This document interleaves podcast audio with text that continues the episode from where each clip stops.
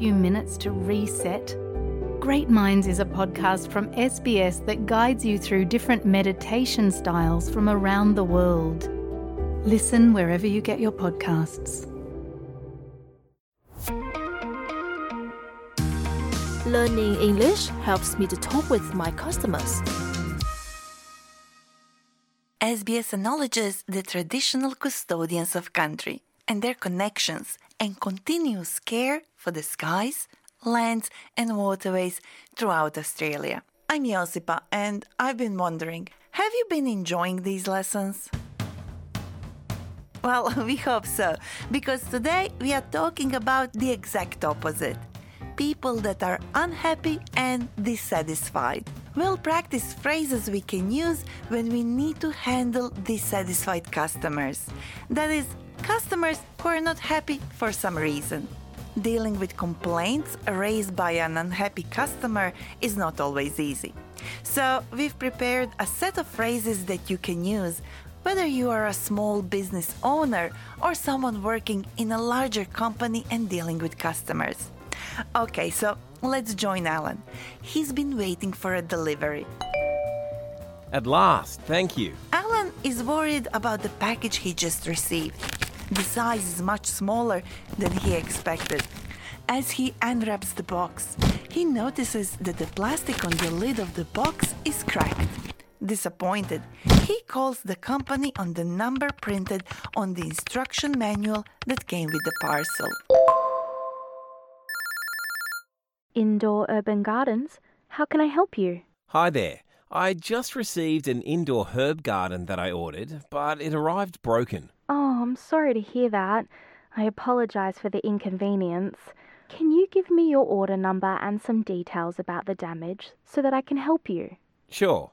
My order number is 62345. When I opened the package, I noticed that the plastic cover was cracked, and also, the garden I received was much smaller than the one I ordered. I wanted the larger one. Oh, that's no good at all. I do apologize for the condition of the garden you received. As for the size, let me have a look. Hmm. Mm-hmm. Okay. It looks like there's been an oversight on our part. I'll definitely look into this issue. And of course we'll make it up to you. Would you like me to send you a replacement or would you prefer a refund? I'd like a replacement, please. You know what? I'm really impressed with how Claire dealt with her dissatisfied customer. I took a closer look at their conversation and I noticed that it provides a sort of roadmap that anyone could follow when they are faced with a customer who is not happy.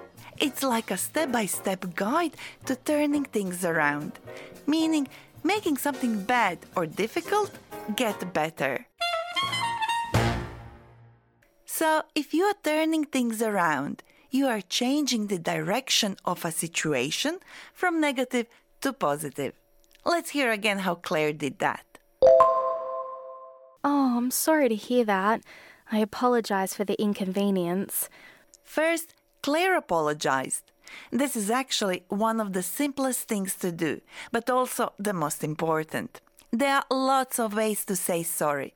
If you want some more examples, we explained several different ways in a previous episode how to say sorry. Claire then needed to find out exactly what went wrong. So, to find out more, she asked, Can you give me your order number and some details about the damage so that I can help you? Here, Claire asks for the order number so that she knows more about what was ordered when. And then she asks about the damage. That is, about in what way the garden was broken. What is wrong with it now? Or, to give you another example, you could say, Could you give me some specifics so I can help you? More specifics is just another way of asking for more details about the problem.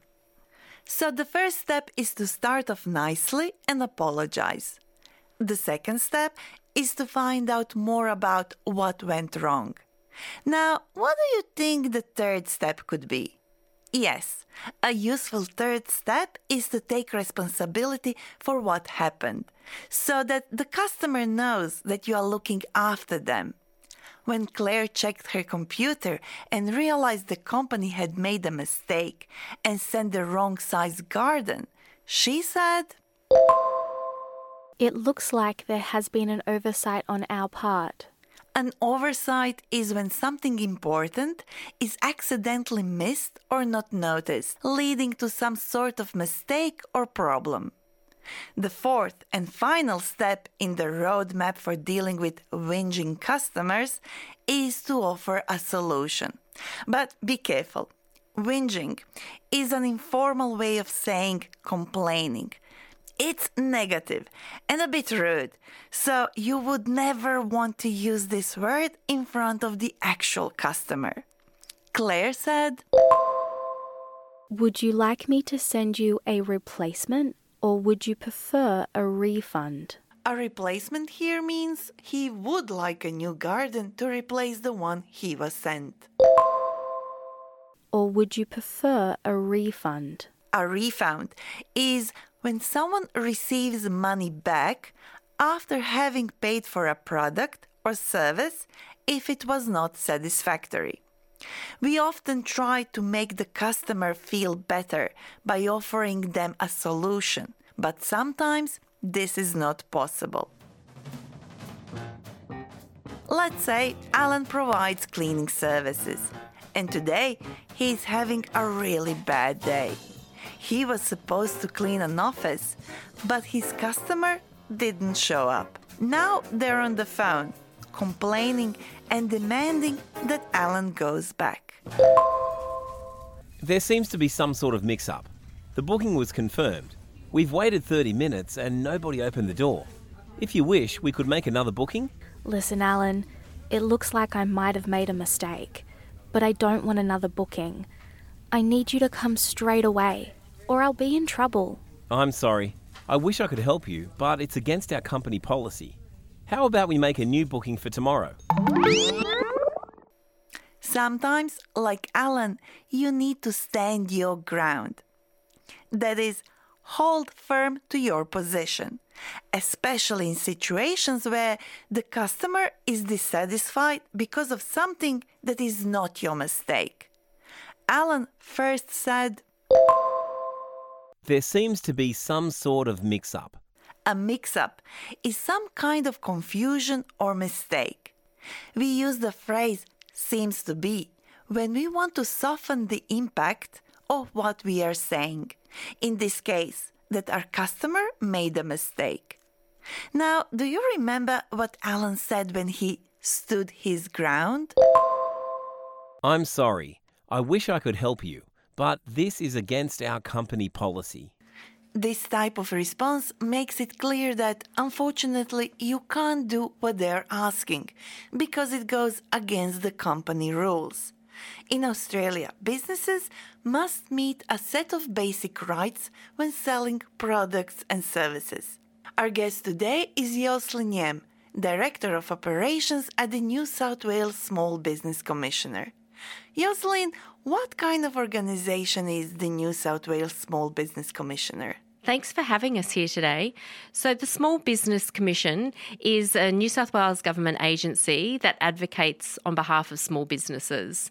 Can you please tell us some key things that small businesses need to know about providing refunds and returns? Yes, of course. So, there are some laws about whether a business needs to provide a refund or a return and when they need to do that. Customers have rights under the law, and as a business, you need to be careful when telling customers whether they can return the goods or not. So, say for example, if you buy a pair of shoes from a shop, a customer buys a pair of shoes from a shop, and they decide they get home, they don't like them, they've changed their mind about them. The customer is not necessarily entitled to a refund for what's called a change of mind purchase. But if there's something wrong with the shoes, if they break the first time they wear them, then as a business owner, you are required to provide a refund or a replacement. What are the benefits of being good at dealing with customer complaints? Is there such thing like a secret to great customer service?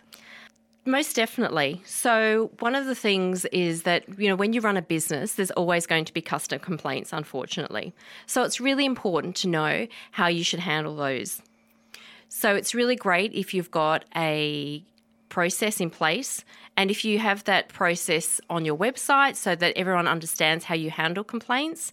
So, that way people have confidence that any issues that they have are going to be managed properly. So if you can try and resolve their concerns, they're going to not only come back as a repeat customer for you, but they're also going to share what a great business you are. What help and resources are available for small business owners? Is there any resource available in languages other than English? Yeah, definitely. So we have three main services at the Small Business Commission. We have a call centre that can be contacted during business hours to understand what information and advice we have to provide you. We are experts in retail leases, so if your lease is coming up for renewal or you're behind on your rent, we can offer advice on what to do. We can also help you if you're in dispute with another business or your landlord. For example, it could be for an unpaid invoice or a disagreement about your lease. We have a mediation service that can help with these disputes. And on our website, we have the ability to translate into 130 different languages. And we also have a telephone interpreter service so that if you're wanting to phone up and you're wanting a different language rather than English, um, you can be connected to someone that can help you in your language. Thank you, Jocelyn, for this uh, valuable information. Can you now please help us repeat the phrases we practiced in this episode? Sure. What does it mean to turn things around? Turn things around means to change the direction of a situation from negative to positive. What is damage?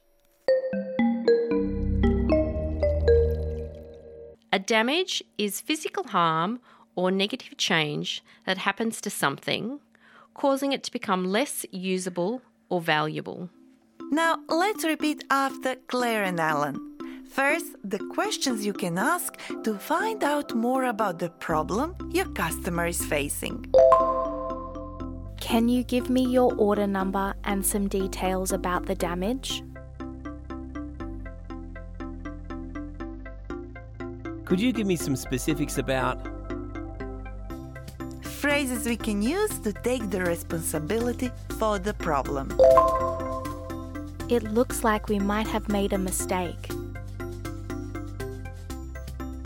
There seems to be some sort of mix up? Phrases we can use to offer a solution. Would you like me to send you a replacement? Can I offer you a refund? We also covered phrases you can use when, unfortunately, you can't help your customer. I wish I could help you, but this is outside of our control. I'd like to help, but there's nothing much I can do. I'm sorry, but this is against our company policy.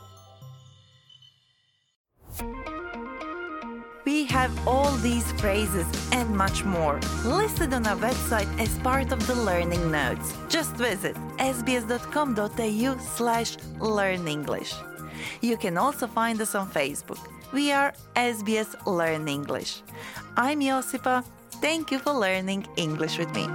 SBS Learn English helps Australians speak, understand, and connect.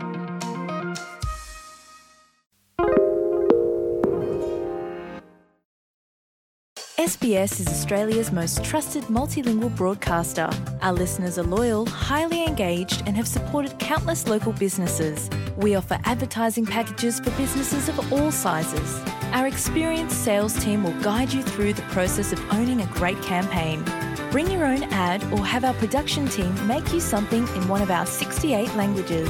Start the conversation with your new audience today. Email sales at sbs.com.au.